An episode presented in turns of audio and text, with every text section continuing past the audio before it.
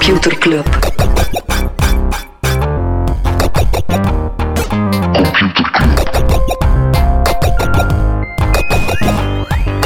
Computer Club. Hey Smolly, Hey Freddy. welkom, welkom terug. Welkom, welkom bij Computer Club, een wekelijkse podcast over technologie. Iedere aflevering selecteren Freddy en ik een interessant artikel en presenteren we een feitje. Ja, Thomas Molders, Wat is nu het? heb het, nu heb het gekund. Maar Waarover hebben we het?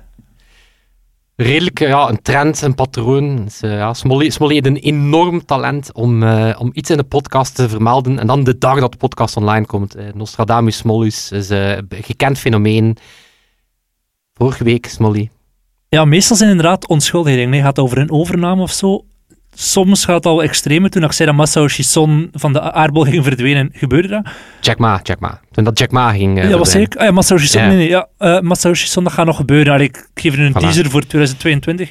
En Maar, dan eh, zegt Smolly vorige week, ja, Jack Dorsey toch knap opgetreden tegen desinformatie in de verkiezingen. en wat gebeurt er dan? Ja.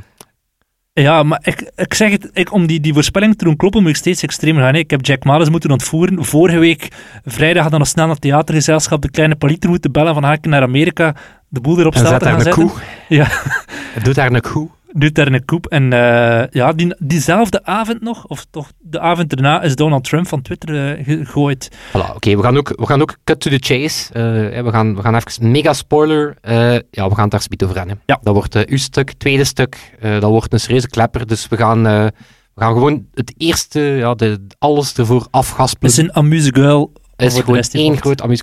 Nee, eh, ook terugkomen op de special vond ik wel interessant. We hadden het over ja, zoomen als werkwoord en teamsen, Mhm. eh, voor de mensen die niet op Zoom mogen.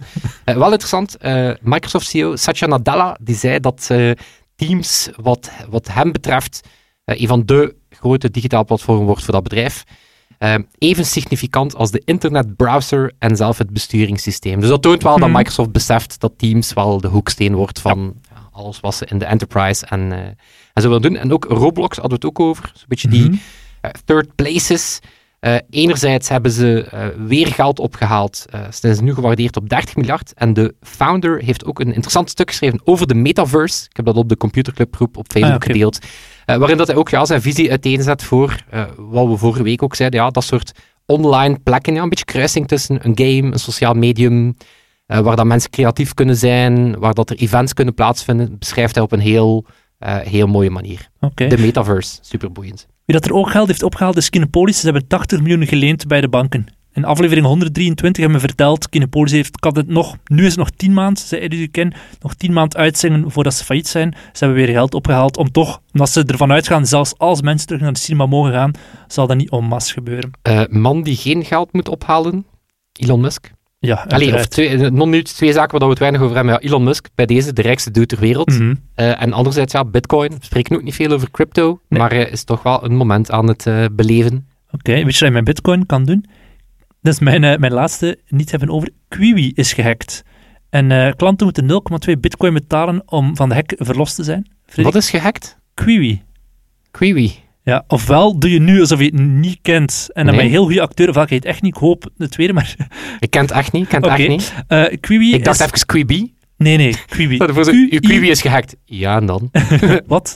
Nee, Q-I-U-I. Het is een, eh, in de SM-wereld is het heel bekend. Het is een soort kuisheidsgordel, een digitale kuisheidsgordel. Je doet die als man rond je fluit.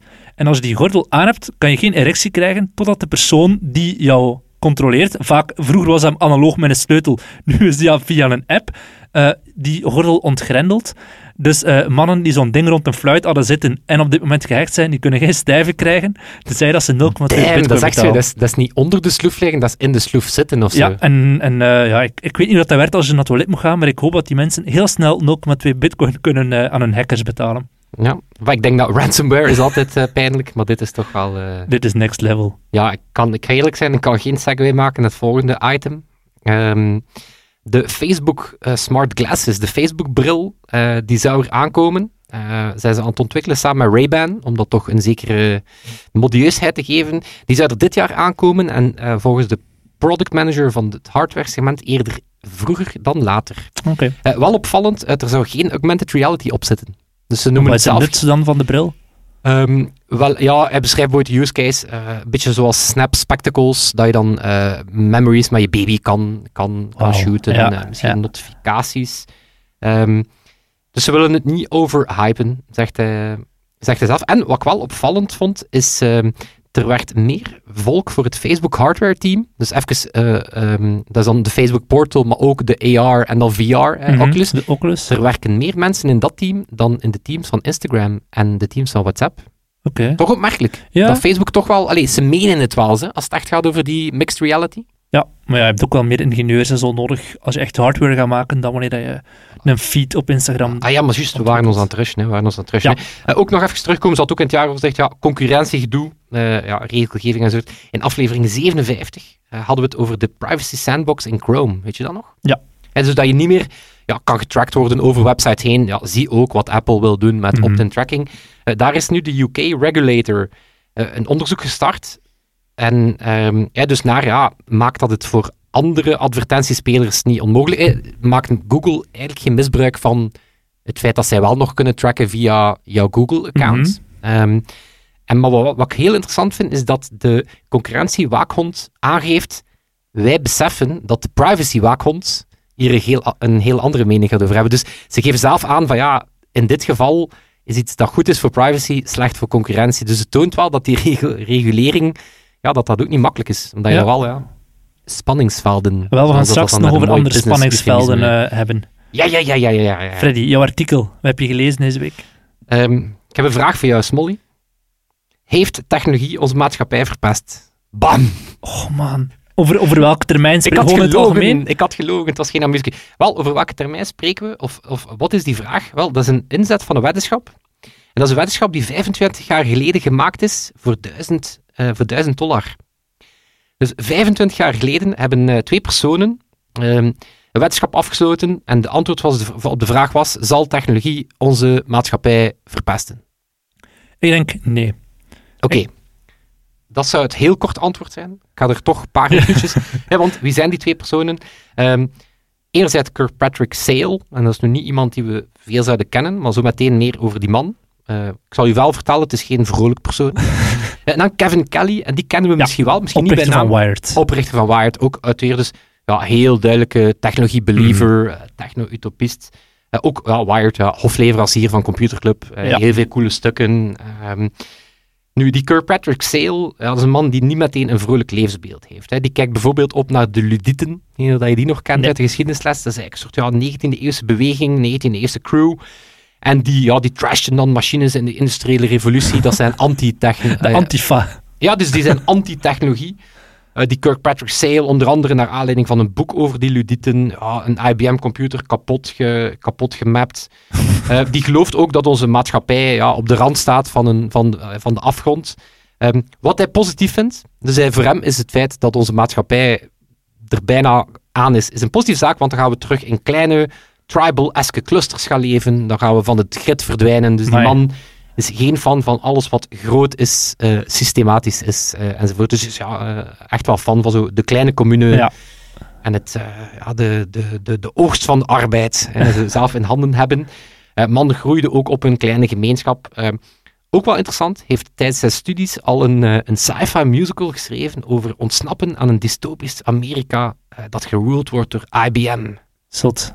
En als dat heel hard klinkt als een Thomas Pynchon roman, dan is dat omdat dat geschreven is samen met Thomas Pynchon, de grote auteur geworden. Dus zwart, die Kirkpatrick Sale, eh, geen vrolijk man. is nogal een Klinkt als negatief... een West-Vlaamse boer. Ja, ja, inderdaad, inderdaad. Moet er allemaal niet van weten. Met een computers. Ehm, ja, dus die man was heel veel bezig over ja, het feit dat we toch eh, door technologie, dus om dat te situeren ja, in de jaren 90, op het moment dat hij dan eh, een stuk schrijft dat opkijkt naar die ludieten, dat is net de fase dat mensen met z'n allen het internet aan het ontdekken zijn en ja, we zitten met z'n allen in die, dat is zelfs nog pre-bubble. Het is echt zo de, witte, de witte bruidsweken. Ehm, dus die Kevin Kelly, eh, op dat moment, ehm, ja, ik denk dat hij nog net niet bij Wired zit, maar is wel al een, eh, een journalist.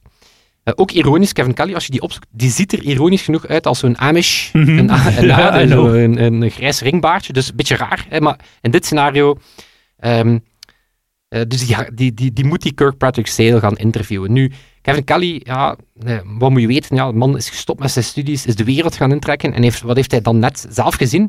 In afgelegen delen, ehm, ja, dan ziet hij dat hij daar dorpen aantreft die echt nog quasi in de middeleeuwen leven zonder veel technologie. En wat ziet hij dan? Op het moment dat die, dat die technologie ontdekken, ja, dan kunnen, dan kunnen die mensen ja, zelf keuzes beginnen maken, kunnen ze beginnen ondernemen. Dus ja, vandaar eigenlijk voor Kevin Kelly is een duidelijke utopist. de Wired is ook opgericht als een stukje, bijna een soort, ja, ehm, ja, bijna een manifesto voor wat allemaal kan met technologie. Nu, op zich, Wired en Kevin Kelly, die hebben geen probleem met kritiek op technologie. Soms hebben ze zelf een episode, Computers Are Poison, dus het is niet altijd, het is niet naïef.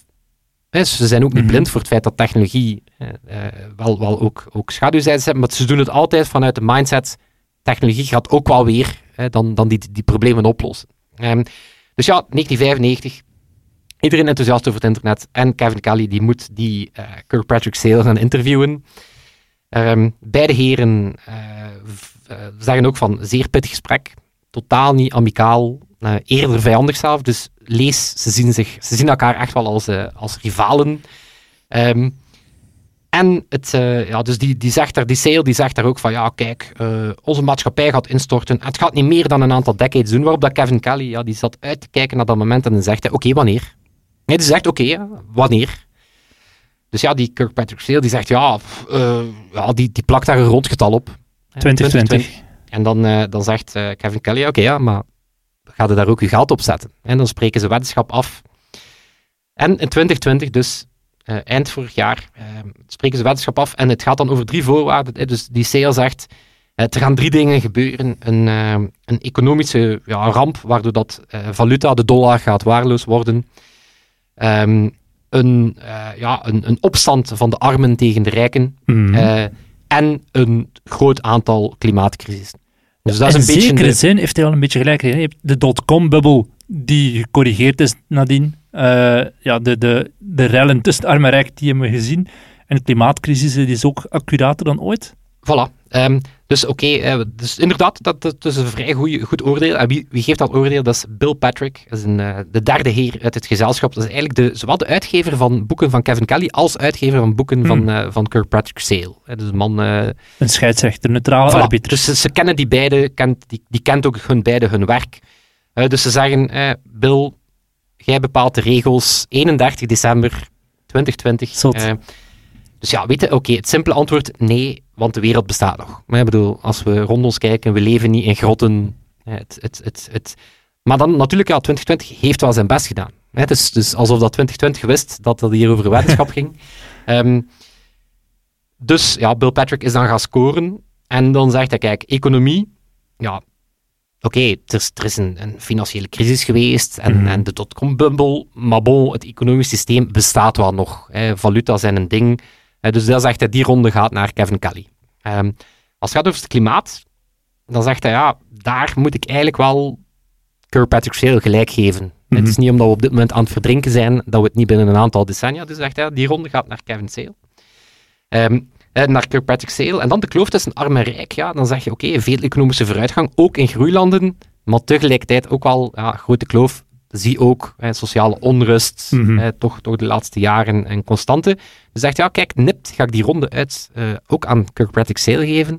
Maar aangezien dat Sale zei, ja, het is de samenkomen van die drie. Hè, het moet een soort, ja, uh, het zijn eigenlijk de triple whammy. Mm -hmm. Hij zegt, ja, kijk, omdat Kirkpatrick Sale zo negatief was dat hij zei, het is de triple whammy kan ik het niet uh, winnen. Dus ja, beide waren heel extreem in hun standpunten. Um, en ja, heel interessant, want uh, ja, beide heren blijven nog zichzelf. Kevin Kelly die, die blijft um, optimistisch. Die zegt, ja, het is waar, er zijn nieuwe problemen bijgekomen. Maar voilà, kijk, ik kan er niet aan doen. Ik denk ook dat technologie die problemen wel weer mhm. gaat uh, coördineren. Um, die Kirkpatrick Sale is nog altijd hoopvol dat onze maatschappij gaat, uh, gaat instorten. Die, die ziet nog altijd heel positieve trends. Dus die, die denkt van ja, we zijn exact op schema, of misschien iets achter op schema, maar het gaat wel gebeuren. Maar heel interessant, ja, die, die is ook niet akkoord met, de, met de wetenschap. Dus die, ja. die zegt nee, ik dus, betaal dat niet. Met Donald Trump gedaan. Ja, en het is wel zalig, want Kevin Kelly zei ja, dus die had dan Sale gewaarschuwd en zei: History will not recall you as a man who honors his word. Waarop dat al zei, I don't believe there will be a history. ja, voilà. Alles stopt hier. Maar wat geloof jij zelf, Smally? Ik, eh, ik ben heel kritisch tegenover technologie, altijd al geweest. Ik ben nooit naïef geweest, maar ik ben wel techno-optimistisch eh, diep van binnen. Ik denk gewoon, technologie zal in die end ons erop vooruit helpen. Idem. Maar dat neemt niet weg dat je heel kritisch moet zijn. Idem. Idem. Het is, het is dat dat ik ook denk van, het is, ja, het is een mixed bag. Ik vind altijd dat er fantastische dingen zijn. En ja, we moeten ook niet verwond zijn. Het vergroot gewoon de beste en slechtste kanten van de mens. Mhm. Ehm, wat ik wel inderdaad interessant vind, is veel bewuster nadenken over technologie. Heel die move fast, break things. Als platform moet je toch wel op voorhand iets meer bezig zijn met je unintended consequences. Zo het idee van, we lanceren het en we zien wat er gebeurt. Allee, pas op. Ik wil ook niet dat dat innovatie echt tegenhoudt, maar ik denk dat we intussen wel zien dat als we niet op voorhand nadenken, en laat ons daar Mhm. zo meteen erover hebben. Ehm, ja, wat ik ook wel belangrijk vind, is zo, wetende dat technologie niet meer op zichzelf staat, ja, dat gaat over sociaal welzijn, dat gaat over economie, dat gaat over menselijk gedrag, dat gaat over armoede, Ecologie, ecologie. En die diversiteit moet ook in die technologieteams geraken. Hè. De tijd dat techbedrijven gewoon een hoop techneuten en designers zijn, dat, is, dat hoop ik dat voorbij is. Is dat we toch de diversiteit ook... ja, ja maar Ja, tussen wil en draad staat wel altijd een, eh, Voilà. een hoop pragmatische shit die moet opgelost worden. Voilà. Oké, Smolly, we staan nog één eh, weetje tussen Het debat. het, het, het item. Freddy, ik ga snel een feitje een knallen. weetje en een jingle. Als jij mij en een jingle heeft. computerklas, Freddy, een deel van mijn familie die heeft eh, Maas als familienaam. En dat is redelijk kut, want iedereen maakt heel tijd mopjes over maatmakkers Maas.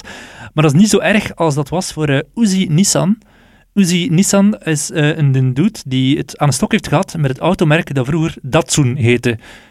Dat heet Het nu... is extreem raar dat hij het niet aan de stok heeft met het merk dat Nissan heet. Het heette vroeger Datsun, maar nu heet dat merk Nissan. Hè? Vandaar. En in eh, 1980 begon Uzi namelijk een bedrijf dat wagens importeerde. Importeerde ook computers. En daarom registreerde hij de domeinnaam nissan.com. Vier jaar voordat de automerk interesse had.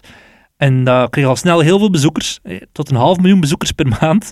En er was Nissan op een bepaald moment, zeiden in de jaren 90, hey, maar wacht, wij willen die URL wel, hè, want eh, ik bedoel, hij is een klein computerwinkeltje ergens uit Amerika. Ehm, en dat is een zaak, dat is een van de beroemdste zaken in de internet-IT-rechten. heeft die Ja, inderdaad, zo'n trademark. En, hè, het is, ja, het is, acht ah ja, jaar zo- rechtszaak die acht jaar geduurd heeft. Dat heeft die Uzi naar eigen zeggen 3 miljoen gekost. Alleen mensen hebben hem gedoneerd en zo. Ehm, de rechter heeft besloten dat hij niet aan, ik weet niet dat woord ooit al gebruikt hebben, cybersquatting deed.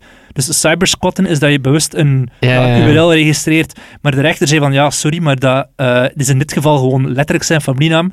Dus als je surft naar nissan.com, is er nog altijd een mega brakke website uit de jaren 90 van eh, een computerwinkel ergens in Amerika.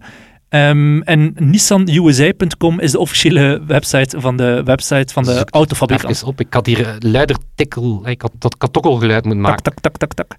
Oh, maar fantastisch, er staat ook een blinkende, Ja. een blinkende... Het logo van Nissan met een streep door. Ja, ja, Nissan, en dan ook Nissan's motor lawsuit against us. Ja, It maar can het- happen to you or someone you know. Ik dat een heel specifieke, zo, dat is like zo een, een zwart-wit video, weet je wel, zo van, Ja, als je ooit en dan zo... De, de website is eigenlijk meer activistisch over die, die zaak die in de jaren 90 gevoerd is, dan dat effectief een website. Er kan er wel computerspullen op kopen.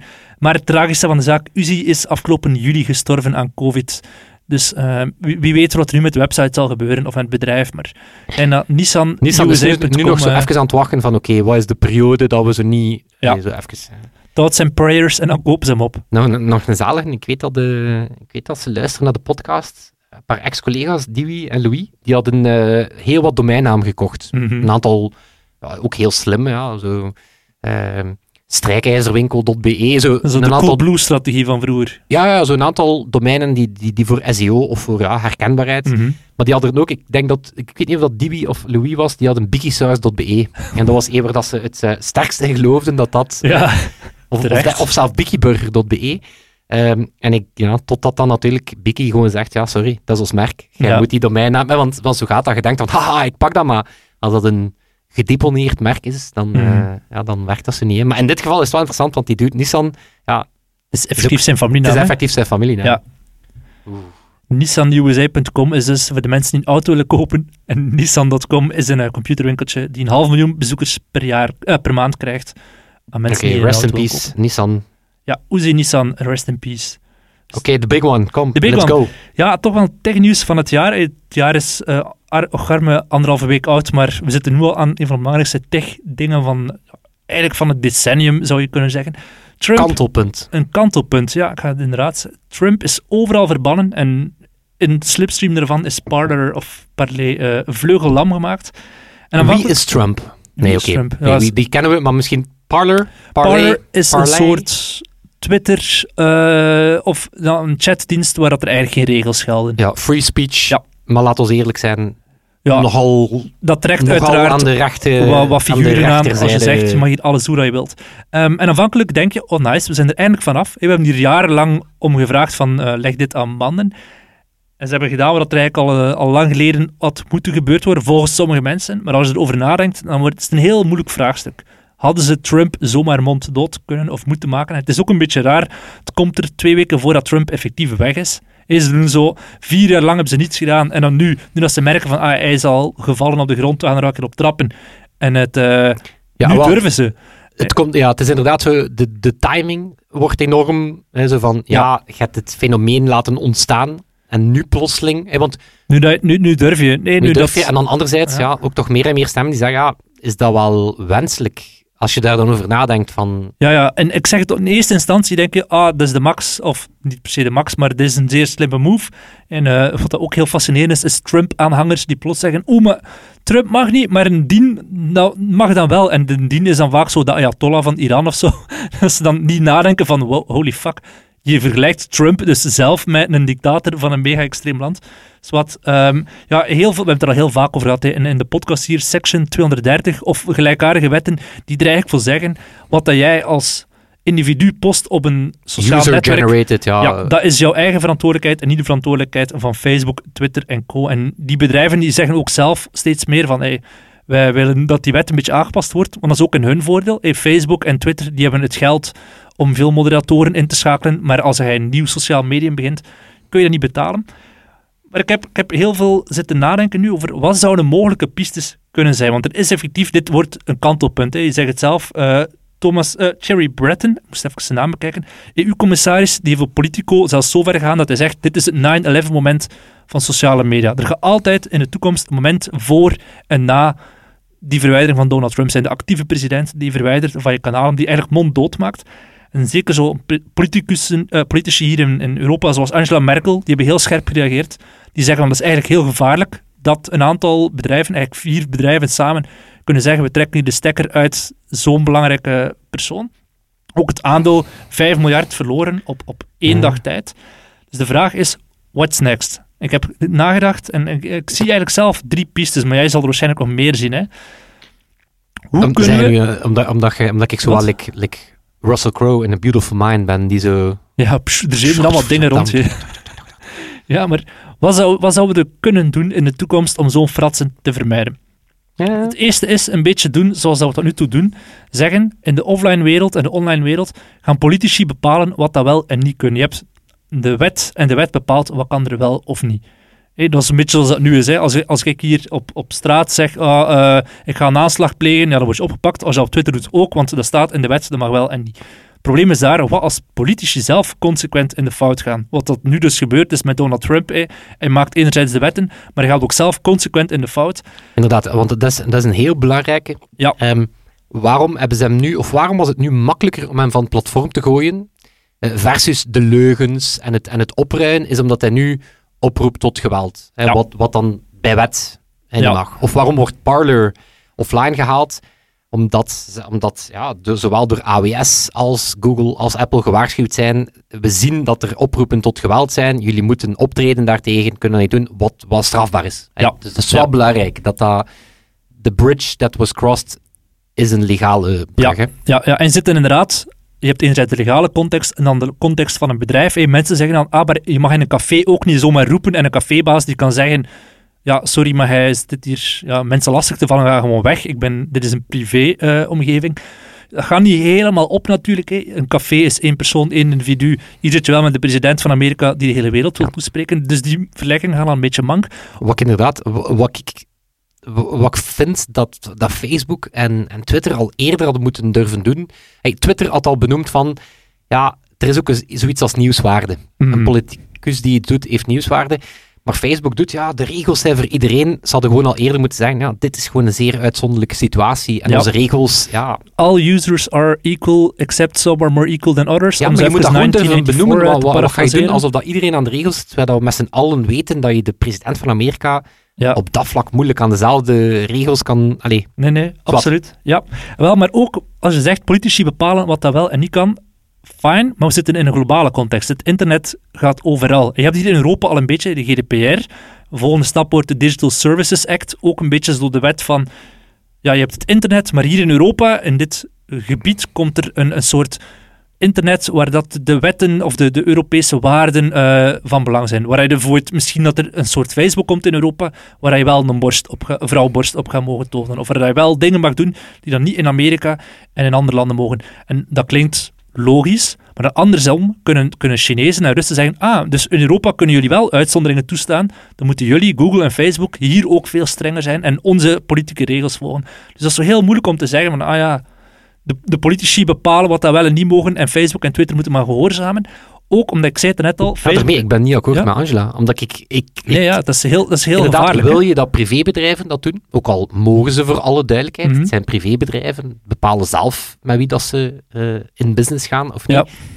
Maar of dat je dat wilt, of dat de overheid dat zomaar doet. En dat zegt ook eh, Alexei Navalny, die op, opposant Mhm. uit eh, Rusland. Die zegt, ja, je toont nu eigenlijk dat je hetzelfde doet als dat de Russen mij aandoen. Ja, ja, absoluut. Dus je stelt eigenlijk precedenten die helemaal niet, eh, niet oké zijn. Nee, en wat En dat ik wil ook is... niet dat de overheid dat doet, voor alle duidelijkheid. Ja, en, en het is ook niet zo zwart-wit. Heel veel dingen kun je inderdaad zeggen, dat mag wel, dat mag niet. Kinderporno mag niet, oké, fijn, dat doen we gewoon niet, of dat wordt er meteen afgesmeten. Oproepen tot terrorisme ook, hup. Of Ja. een video van een onthoofd persoon. Maar heel veel zit in een grijze zone, hè. En dat, wordt ook slim bespeeld. Hè. Ja, Bijvoorbeeld, tuurlijk. het is een meme. Het is maar voor het lachen. Ja, ja, en- Pepe, Pepe Le Frog, zo, ja zeg, kun je niet meer lachen. Mhm. Ze- ja, maar Gunnar zei heel bewust Ja, dus als jij als overheid ja. per se die kaart wil trekken, dan moet je heel goed en heel nauwkeurig opschrijven wat dat wel en niet mag en wat dat grijze zones zijn. Maar dat is eigenlijk een beetje een oude wet ja, die niet helemaal opgaat in, ik zeg het, in een wereld die heel globaal is, waar dat iedereen, ja, het internet is gewoon voor heel de wereld. Dat gaat perfect in een offline wereld, online al wat moeilijker. Tweede optie is dat je zou zeggen, we gaan gewoon toekoer geen politici meer toelaten op sociale media. Heel drastisch. Je zou bijna vergeten, maar 25 jaar geleden hadden politici ook doorgaans geen rechtstreeks kanaal om te communiceren met de achterban. Hè? Goh ja, jawel, de markt op. Ja, wel. Daar, maar niet op die schaal natuurlijk. Hè? En ook niet zo hyper-targeted. Ik denk dat daar het, probleem, ik denk dat schaal hier een heel belangrijk woord is. is Ja. Het zijn dingen van alle tijden. En Mhm. politieke manipulatie, politieke targeting gebeurt al altijd. Het wordt op dit moment gewoon op een soort ja, industriële schaal gedaan. En met een soort microprecisie. En ja, dat maakt het, maakt het extra moeilijk ja, inderdaad. Gewoon ja. dat ze rechtstreeks kunnen communiceren. En dan zou je kunnen zeggen, oké, als je dat iemand je van misschien mogen we geen politici meer toelaten, ja, wat gaan ze dan doen? Dan gaan ze naar kanalen van de overheid, dan gaan ze met nieuwsbrieven beginnen experimenteren, gaan ja, ze, maar waar gaan ze dingen de grens? Iemand met een partijkaart? Is dat, ja. zo, ja, activisten. Dat is ook moeilijke nu. Je hebt Trump verwijderd, maar daardoor is de stem van Trump niet weg. Als ik nu Trump was, dan zeg ik gewoon, ik ga op Parler of via persoonlijke nieuwsbrief of wat dan ook, aan mijn volgers vragen, deel deze boodschap. En dat is misschien nog veel erger, want dan zit je gewoon met 80 miljoen mensen die die dingen gaan tweeten, die op hun beurt nog veel meer volk Ja, dan zitten, dan zitten we denk ik ook gewoon in echokamers dat we zelf niet meer zien. Ja, dat zien we zelf niet meer, dat er een, een groot stuk van de bevolking in een, eh, in een, in een filterbubbel zit. Tuurlijk, ja. Want dan leeft iedereen letterlijk in zijn bubbeltje. En, Ja, ja en, en dan gebeurt het, als dat via nieuwsbrieven gaat, mensen gaan, dat gebeurt ook, hè, we zien dat gewoon niet, hè, maar ik weet niet wie dat er geabonneerd is op de nieuwsbrief van Trump, maar dat is ook al via segmentatie en misschien nog erger dan op Facebook. Toen heb ik gedacht, oké, wat zou dan wel een piste kunnen zijn? Ik vind het echt zalig dat we hier uw gedachten gaan kunnen volgen. Ja, en wel, Echt bijna een roman. het, het, de derde stap is dat je gewoon zegt, face it, we zitten met de analoge wereld en we zitten met de digitale wereld. En in die digitale wereld heb je landen, die noemen dat niet landen, maar dat is, Facebook is een grootmacht. Op economisch vlak, op sociaal vlak, op po- politiek vlak. Hetzelfde met een Twitter. Wat als je de, de leiders van dat land samenbrengt, net zoals dat je in de G8 of de UN of de, de, of de Europese Commissie, als Hongarije iets misdoet, dan worden die op matje geroepen door de rest, hè, in een soort ja, specifieke commissie, en de Europese Unie, die gaat zeggen, eh Orbán, wat hij doet in Hongarije is niet oké. En daar- zegt, whatever. Oké, bon. Oké, dat is een heel whatever. extreem voorbeeld. Maar stel dat je in diezelfde commissies, dat de G8 voortaan de G12 worden, En dan zit een Mark Zuckerberg ook in de G8 en eh, een Jack Dorsey. En op een bepaald moment gebeurt er zoiets als nu. Een Donald Trump gaat loco op Twitter. Dan zeggen ze in de G8, of in de G12 zal het dan zijn, we gaan dat bespreken. Jack, hoe pakken we deze situatie Wel, wat in ik jouw mij al land heel de tijd zat af te vragen, en ik vind dat nergens terug, is spreken die policy teams met elkaar? Ik vermoed van wel of ze kijken als eens naar elkaar. want kijken ze ze eens naar snel- elkaar en de ene doet het en dan geeft dat een proofpoint, een ander doet het. Maar waarom zou YouTube en, en, eh, YouTube Mhm. en Facebook en Twitter en niet heel dat lastige item van, van contentmoderatie of contentarbitrage Mhm. Ehm, want, want daar geloof ik ook in, want inderdaad, ja, Merkel zegt dan, ja, enkel politiek mag dat bepalen. Nee, ik heb, ik heb zoiets van, politiek kan bepalen wat bij wet mag en wat niet Mhm. mag. Hè, wat, wat is niet eh, oké. Maar ik vind niet dat zij op, op, op sociaal media niveau moeten gaan tussenkomen wat kan en wat niet kan. En dan kom je wel, en ik denk dat dat wel de juiste approach is, op ja, die contentrechtbank, zoals dat Facebook die Mhm. eigenlijk naar voren schuift. Dat je zegt, ja, je hebt een onafhankelijk orgaan nodig. Zoals je het tribunaal in Den Haag hebt. En inderdaad, die moeten transparant zijn van Mhm. hoe, hoe scoren we iets, wat zijn de criteria. Die moeten, eh, dat een arbitrage, je moet Ja. het, het recht kunnen hebben om als je onterecht van iets gehaald wordt. ehm, en dat vind ik dan zo, dan, dan denk ik, waarom kan je dat niet inderdaad centraliseren? Letterlijk contentmoderatie as a service, dat is, dat is Mhm. een gedeelde nood. En ik snap dat, dat is een, laat staan dat je een kleiner platform bent Ja, die kunnen niet betalen. dan kan je dat bijna niet betalen. Dus Ja.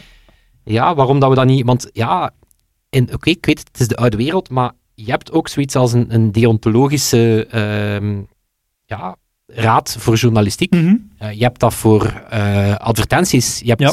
heel wat ja, situaties waar dat we bepaald hebben van... eh, dit is niet altijd zwart of wit. En de, de, de casussen die daartussen vallen, ja, daar willen we dat daar eh, een oordeel over geveld wordt Mhm. door mensen die daarin gespecialiseerd zijn en dat we dat kunnen volgen. Dus dan wat er eigenlijk had moeten gebeuren die nacht of die avond is hetzelfde als wat, stel dat de Hongarije nu Bosnië binnenvalt, dan zal er ook een spoedvergadering zijn, veronderstel ik, van de UN, waarin er besproken wordt, jongens, hoe pakken we dit aan? Dat had moeten gebeuren met digitale en al- analoge wereld, met Merkel en met Boris Johnson en met, met Macron en met Mark Zuckerberg en met eh, Tim Cook en zo, die samen zeggen, gast, we zitten hier echt met een serieus probleem, hoe pakken we dit aan?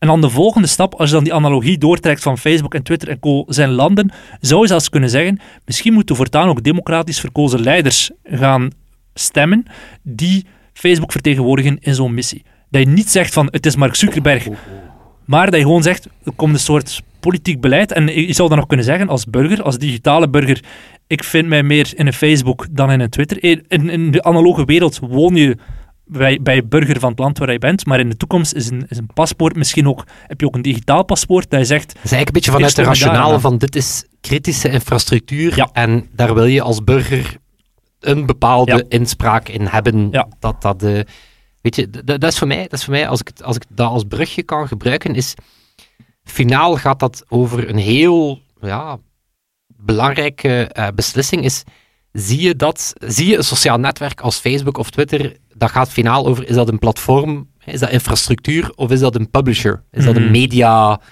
ehm, en dat is het ding, dat een mediamerk mag opinierend zijn. Is dat ook in de praktijk? Tuurlijk, Daar is absoluut. perfect niks mis mee. Ehm, omdat het inderdaad, het, het, is, het is interessant van, ja, het feit dat AWS stopt met hosting voor Parler, of Twilio stopt met sms-verificatie voor, voor eh, het haal, eh, Google haalt het van de Play Store, Apple Ja. haalt het van de App Store. Het zijn in wezen, dat zijn privébedrijven, die mogen dat. Daar is, dat is niet tegen de wet. Ehm, maar daar is een interessante, was, ik weet niet waar dat ik het, eh, dat ik het vandaan heb. Ehm, heel interessant is, ehm, een publisher is opinierend, dat mag, dat is perfect oké. Infrastructuurproviders, die, blijven, die gaan, blijven best weg uit dat soort subjectiviteit. En daar is het criterium, het zou is zeer het tegen, de wet, is het geweest tegen de wet of Ja. niet? Moest, moest Telenet gezegd hebben, we blokken het verkeer dat naar de, de Twitterpagina van Trump gaat. Dat niet beslissing is van Trump, maar dat de dumppipe die Telenet op dat moment zou moeten zijn, dat zij zeggen... voilà. Ik denk dat ja. Ben Thompson was, die zei, hoe, hoe dichter dat je op het niveau komt van kritische infrastructuur, hoe meer dat je gewoon moet zeggen van, kijk, enkel als het echt tegen de wet is, duidelijke kinderporno. Ja. Duidelijke genocide, dan kan je inderdaad zeggen, we zetten het af. mhm. Eh, en een andere die wel interessant is, en waarom dat eh, de beslissing van Apple anders is dan de beslissing van Google, is als infrastructuurprovider heb je het recht om niet voor een partij te werken. Hè. Daily Stormer, die Mhm. extreemrechtse site, ja, Cloudflare mag zeggen, wij willen jullie niet als klant, dat is perfect oké, maar is er een alternatief? Ja. En daar is de App Store moeilijk, want ja, je kan Parler uit de Play Store halen, je kan sideloaden, ook al weet ik dat niet veel mensen dat gaan, gaan kunnen. Sideloaden is dus, je kan als je een Android-telefoon hebt, kan je zeggen, ofwel download ik een app via de officiële App Store, maar ik kan dat ook via Voilà, er omweg doen, dat- dat het gaat is niet het- verboden. Er is een alternatief. Ja. hè. Je wordt als ja, controversieel bedrijf ergens van geweerd. Is er een alternatief? En als je infrastructuur dermate kritisch is, dat je geen andere keuze hebt, dan is dat heel moeilijk. Want als je dan iemand eh ervan shot, Mhm. ja, dan is er geen enkele levenskans nog voor die partij. En dan kan je maar best dat doen als het een heel duidelijk geval is. Ja. Dus dat vind ik wel een heel interessante van, van infrastructuur. Ja, moet per definitie neutraal zijn en, en eh, enkel als het illegaal is de, de, de stekker eruit. Ja, maar een, een mediaplatform, ja, dat mag een stem hebben. Mhm. En daar vind ik dat Facebook altijd een beetje rond die pot gedraaid heeft. Van, ze hebben altijd gezegd, we zijn het niet, maar ze omarmen zeer dankbaar nieuwsitems in de newsfeed. Ey, s- Mhm. Terwijl Twitter, geloof ik, dat fundamenteel geloof ik dat Jack Dorsey het wel zag als een protocol. Die wou eigenlijk een communicatieplatform creëren. Ja. En niet zozeer een uitgever zijn. Maar dan nog kan je er niet blind voor zijn dat het wel dat geworden is. Mhm. En ja, dan, dan kom je op die... Ja, ja pittig. Pittig, pittig, pittig. Maar Bo, ik, ik volg je wel dat je zegt, het is, eh, ja, het is het kantelpunt. Hè. Het is het, er is een tijd voor, er is een tijd na. Ergens is het ironisch, want ik vind veel van die bedrijven dat we nu over spreken, hebben de juiste beslissing genomen. Misschien zelf iets te laat. Wat ze wel zichzelf aan het aandoen zijn, is dat ze nog maar eens tonen wat een gatekeepers dat het zijn. Ja, absoluut. Hè. Als ze gewoon, ze hebben gewoon met vijf mensen kunnen zeggen, we maken de president, binnenkort ex-president, gewoon monddood. En dat ging in no time. Op twee uur tijd was dat geflikt. Hè. Ja, of Parler. Ik vind in die Mhm. optiek Parler een, een even groot nieuwsitem, want Ja. dat, is, dat is basically een, een volledige eh, ja, verzameling aan discours.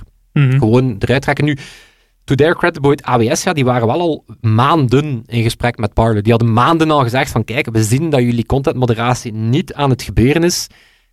En dus, dus die hebben niet, Ja. omdat ze beseffen van, wij zijn kritische infrastructuur.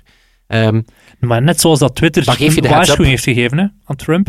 ja, inderdaad, het teken was wel aan de wand. Ja. En, en, ehm, ja, Right. Hier gaan we denk ik nog jaren over kunnen eh, doorpraten. Voilà, voilà. Ja, ik ben, ben zeer benieuwd eh, hoe dat het nog gaat, eh, gaat, eh, gaat nazinderen. Ik kijk nu al uit naar de eerste G12 met zowel Angela Merkel als Mark Zuckerberg. Ik vind dat we dat met die openheid, dus de, de, laat ons inderdaad dan de G20, hè, dat we wel op de groei, en dat is Mhm. inderdaad zo grote landen, grote bedrijven, hoe noemen ze? Celine en Michiel als influencers, kunnen er ook bij steken. Ah, boy. Ja, Voilà. Smolly en Freddy, Ja. opinierende stemmen, die daar om het in een hoekje eh, zitten met eh, lightweight te houden. twee Eh, microfoons. wat zit de podcast? Je, kunt er maar even gewoon een inclusieve club van Dus maken. dan. Angela Bellons fixt dat. Voilà. En ook, ja, dus ook al die techbedrijven, ja, je zit allemaal met dezelfde problemen. Praat met elkaar. Ons clubhuis is daar, ik zou zeggen, de place to be voor. Ja. Uit wel proper. Het is dat. Mark, als je de- dit leest, Voilà. Het is op uw platform. het is dat. Voilà. Kijk, je zit er toch al. En dan, dan zal het zijn. Tot volgende week. Tot Nog een dikke merci aan onze amigo Sebastiaan Yes. voor de edit. Ehm, voilà, het was een iets langere episode, maar het was een, eh, ja, het was een pittige. We niet moesten even de tijd nemen, niet voor. Voilà. En dat zal het zijn. Tot volgende week. Tot volgende week. Yo. Yo. Computer Club.